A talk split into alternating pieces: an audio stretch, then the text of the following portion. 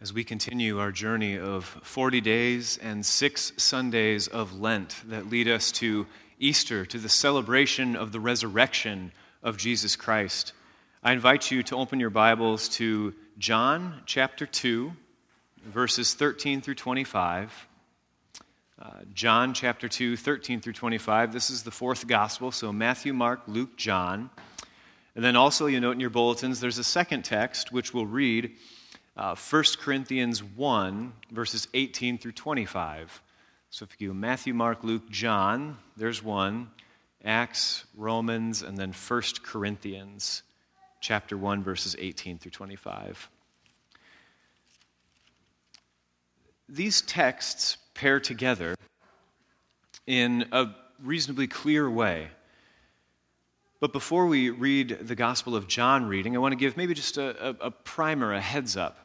It'll start with a story that might be familiar to many of when Jesus clears the temple. And we'll talk a little bit more about that. But I want you to pay attention because many of you have heard sermons, or if you haven't, you will, about what it means, the cleansing of the temple, about getting rid of some of the corruption and extortion that was happening there. But I want us to pay attention today, in light of Lent, on what happens after that in the Gospel of John. After Jesus clears everyone out of the temple, and makes a big ruckus. Pay attention to the follow up exchange between Jesus and the Pharisees and what's at stake for each of them in that exchange.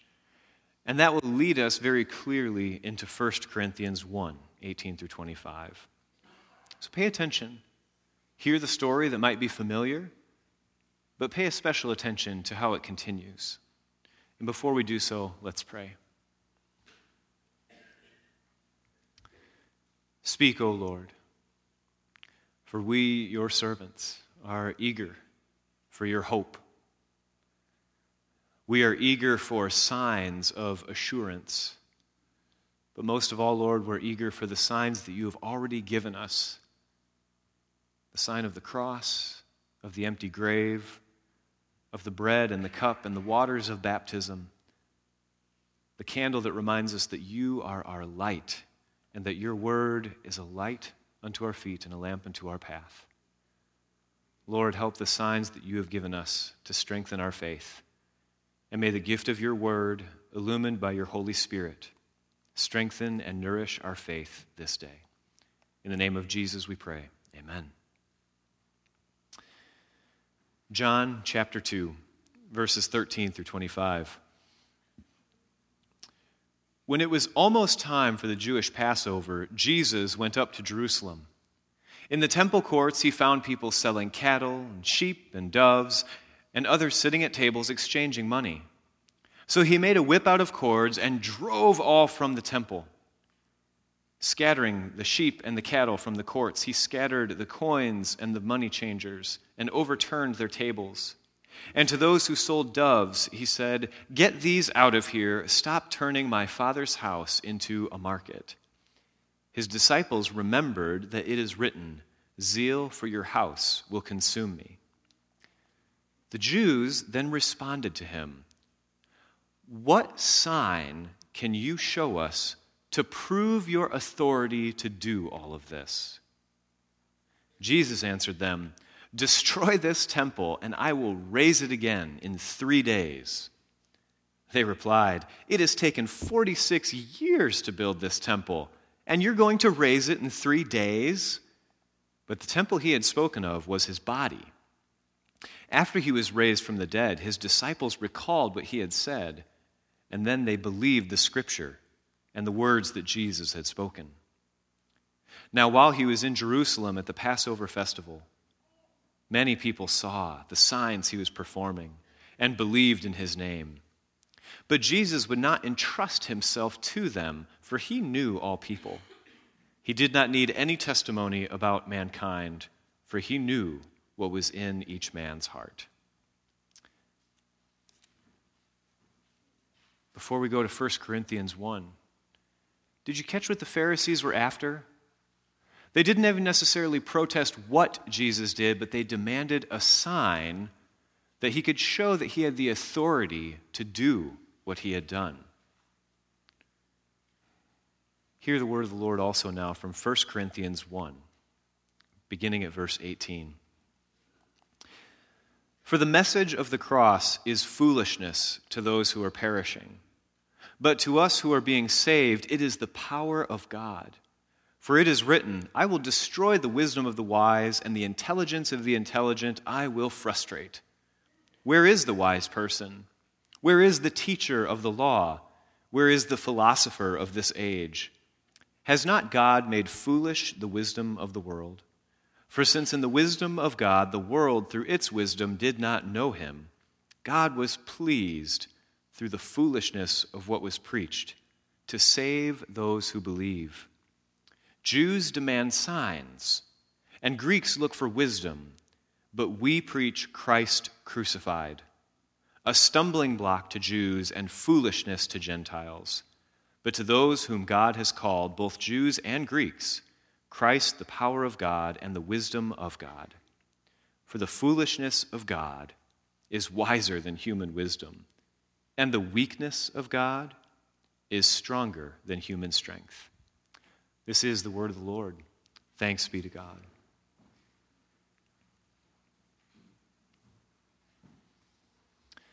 Have you ever gone to a sporting event just by chance? Anyone here, by show of hands, ever gone to any sporting event? Okay, looks like pretty ubiquitously we've all gone to something or other. You ever gone to a, a, sporting event of a team that you actually really care about? You know, maybe because it's a child or grandchild of yours that's playing, or maybe it's, uh, it's the college or university or professional team that you are a die-hard fan of. Probably most of us attend those kinds of events. We don't usually go to games we don't want to go to. Now, in your time of watching a game or two, whether it be middle school volleyball or professional football, have you ever seen an official make a call that you disagree with? Anyone? Looks like everyone who's gone to a game and is human has witnessed a call that they have disagreed with. Because the official, with all of their power, has made a decision about the game that we don't think was right. Whether it be we called somebody safe when we are sure that she got tagged out or whether it was uh, travel when you're certainly they did not travel at all, whether it was something from hockey that I don't understand, or whether it was a, a disputed call in football, whatever the case may be, we all witness calls that we don't agree with. And I'm not going to get into the debate of is it good that we can do all these challenges and replays and look on the video how close they were and all of that. My point is just to get you in touch with how it feels when a sign is made on the court by the official that you think is wrong. When you disagree with it, because it's frustrating, isn't it? It makes us just a little bit angry, and we know, we just know in our mind and in our heart that we are right and the official is wrong. That when they made the call, they gave the wrong sign travel when it wasn't a travel, safe when it's not a safe. That's all I know. I'm not an official of any sport. I'm limited in that. But think about how that just that just burns you a little bit, doesn't it? So it is with this desire for signs and certainty that Jesus comes up against after clearing the temple courts, that Paul is talking about when he addresses that Jews want the signs and Greeks want wisdom that we have actually been given a sign. Jesus makes this very clear to the Pharisees, though they don't understand what he's talking about yet. But a sign has been given the sign of the cross, the sign of the empty grave has been given to us. The bread and the cup, the light and the waters of baptism, these are all signs that have been given to us. But all of these down here are foundationally set upon the cross of Christ, the empty cross and the empty tomb that we will celebrate on Easter Sunday. The foundation of all of that is the cross. But to those who do not believe, it appears to be the wrong sign. The wrong sign, not the call that we were looking for. And in the same way that we just get annoyed or dismissive or know that we would have made a better call if we were the official, so it is that the foolishness of the cross appears. When we talk about the foolishness of the cross, it'd be like seeing a call out on the floor that you just knew was wrong. It's not the correct sign. It's not the sign we were looking for. It's not the one that we believe is true. The cross is a foolish sign, isn't it? Isn't it a sign of defeat? Isn't it the sign of a lawbreaker? How can a symbol of death be considered a symbol of life? The cross is not the sign that the wisdom of the world would direct us towards. Now, Jesus does all kinds of signs, but they're not the foundational sign. Healing maybe could get us on board, but the cross, the cross, as Paul put it, is foolishness. How can the good news and the good news of life come through the symbol of death? It doesn't make sense. It seems like God, as the official calling the game, got it wrong and gave us the wrong sign. Now, a little bit of sympathy for the Pharisees, if you will. The Jews are used to getting signs for all that they believe. There has been a sign after sign after sign after sign has been given. Moses was approached by God in the sign of the burning bush. One more little motif of light being repeated throughout Scripture.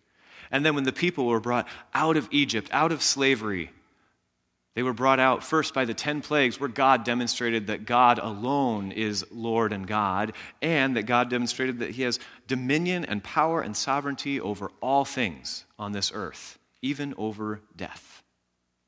God demonstrates all of God's power through these signs and then, as the people are led into the wilderness, they're given the signs of manna and quail, showing that God will provide for them. Water comes out of rocks. All other kinds of signs are given. And they help people believe for a short while. But how long did the people wander in the wilderness until they said, let's just go back to Egypt? We're going to die out here. Never mind the manna and quail and water and all that God had done in Egypt with, the with the 10 plagues. Let's just go back to Egypt. Because the signs only bring us so far. Signs only work for so long before we need something new. We need a different sign or a better sign. And that invitation, the temptation of looking from one sign to the next, is that eventually we want God to come to us on our terms. We want God to come to us on our terms, to give us the sign that we want, to give us the sign that we know would help us believe. And at that point, we've ceased asking what signs God has already given us, like the cross. And we're asking God to meet us on our terms, not asking ourselves, how can we meet Christ on Christ's terms?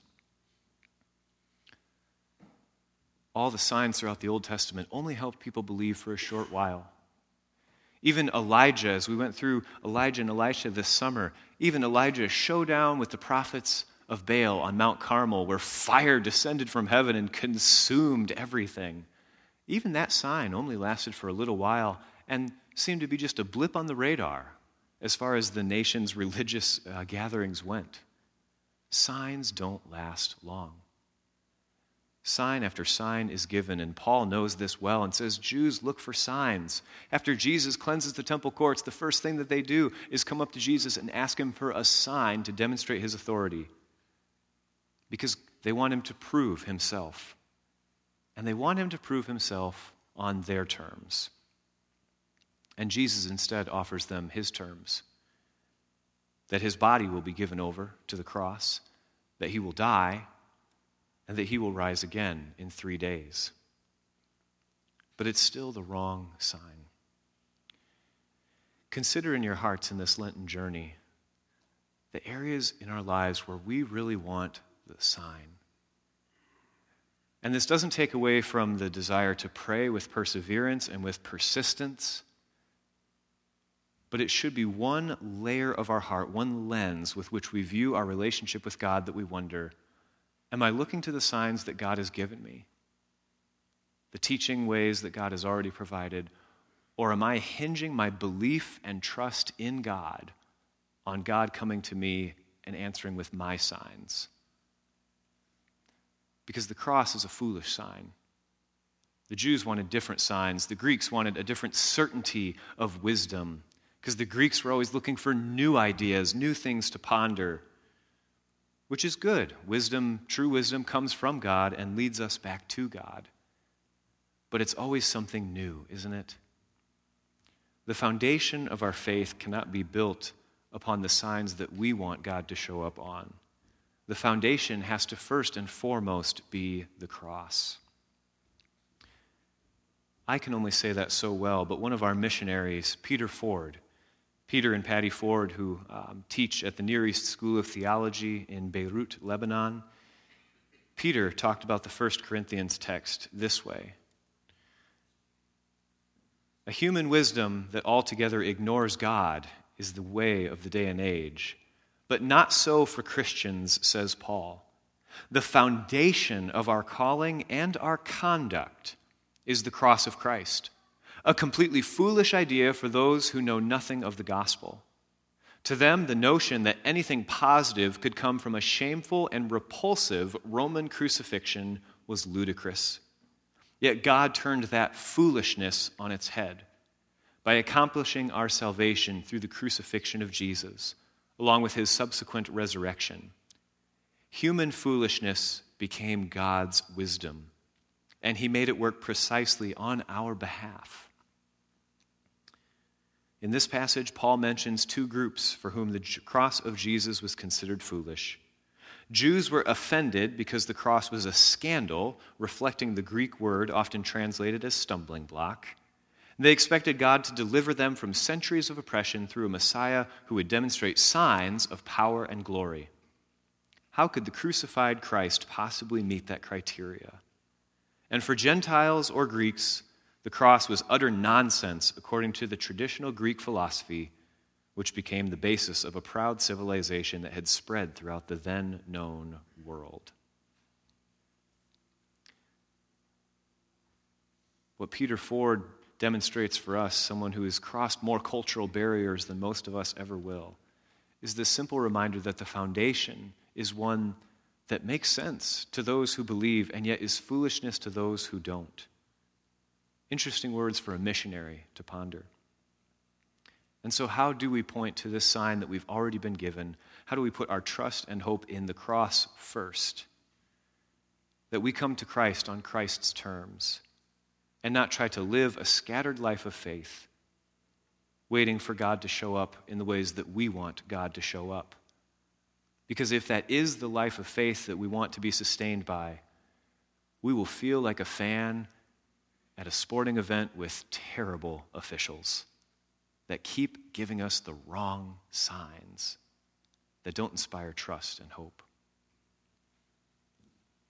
But what about if the cross of Christ is a sign that we can put our foundation in? Is there place for other signs along the way are there reasons that we celebrate answered prayers? Yes, absolutely. But this is a question of foundation and what we start with. And if it's our wisdom or if it's God's wisdom, which looks like foolishness to the world.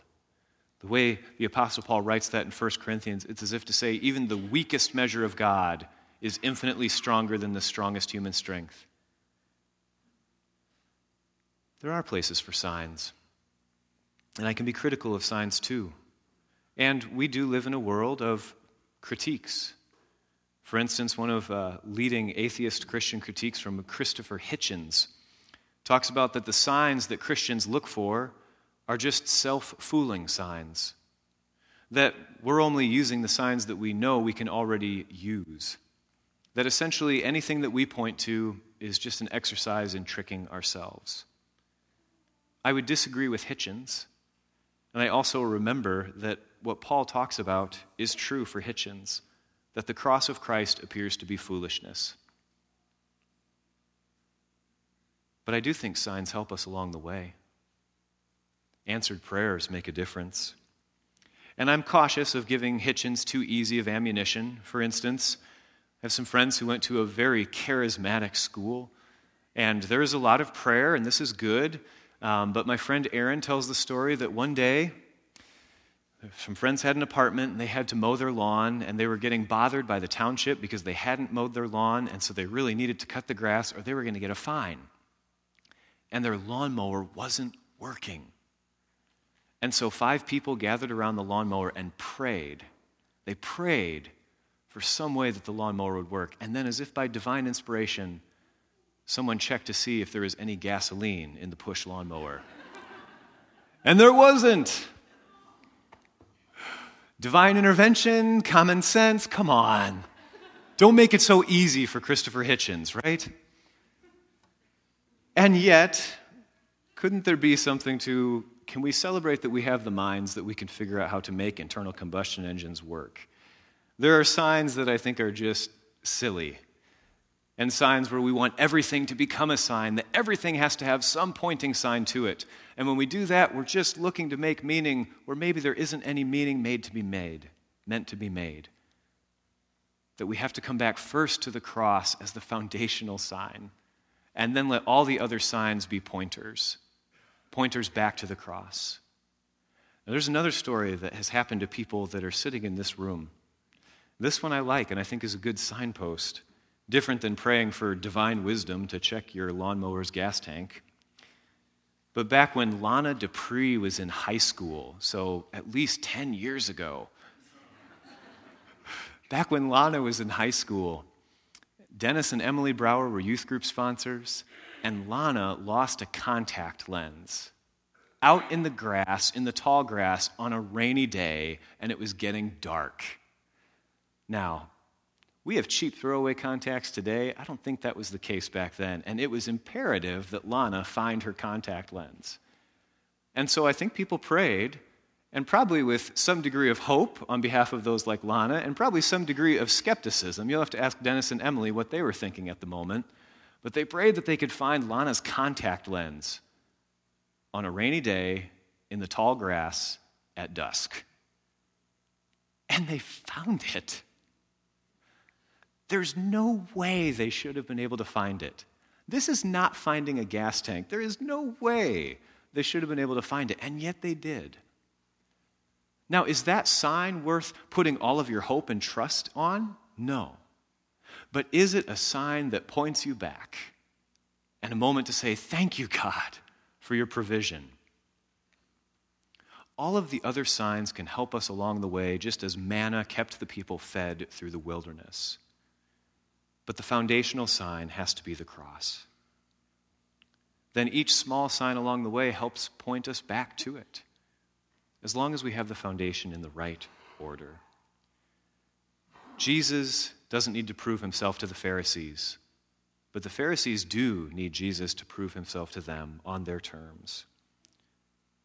My friends, beware of the temptation of signs and certainty, of trying to feed your faith with the crumbs rather than with the feast. Don't look for the new ideas.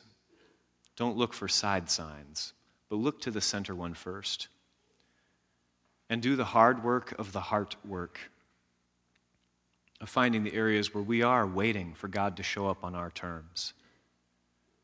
But let's point ourselves back in Lent to the cross of Christ, as foolish as it might seem, to the sign of the empty grave to the light of the world, to the bread and the cup, to the waters of baptism.